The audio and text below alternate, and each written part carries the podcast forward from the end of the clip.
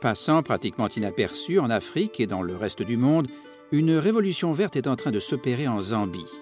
Un nouveau modèle d'agriculture est en train de se développer.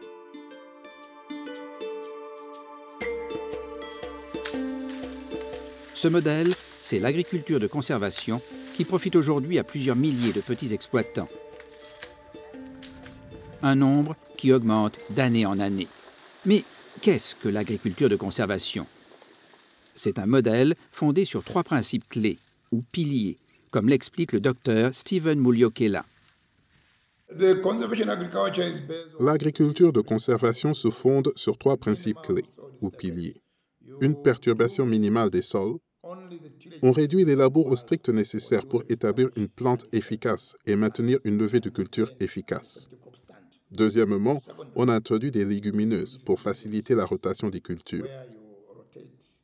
Et troisièmement, on laisse en place des résidus de culture qui vont fournir un couvert des sols pour éviter de laisser ces sols nus. Quels sont les avantages de l'agriculture de conservation? Tout d'abord, elle permet d'améliorer les rendements et les revenus. C'est ce qui explique sa popularité grandissante parmi les petits exploitants.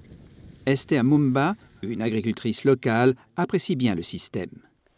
Ce qu'on constate, c'est qu'aujourd'hui, notre situation s'est améliorée par rapport à ce qu'elle était avant qu'on ait adopté l'agriculture de conservation.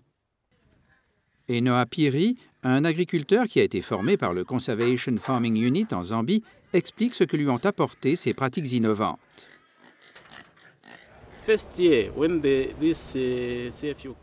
La première année où le CFU est venu nous dire d'essayer cette méthode, j'ai dit, bon, je vais adopter cette méthode.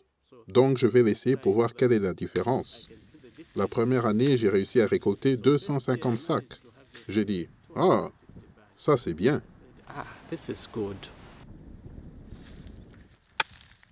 Voici comment on procède en Zambie. Tout d'abord, on creuse de petites cuvettes de précision après la récolte et on les entretient d'année en année.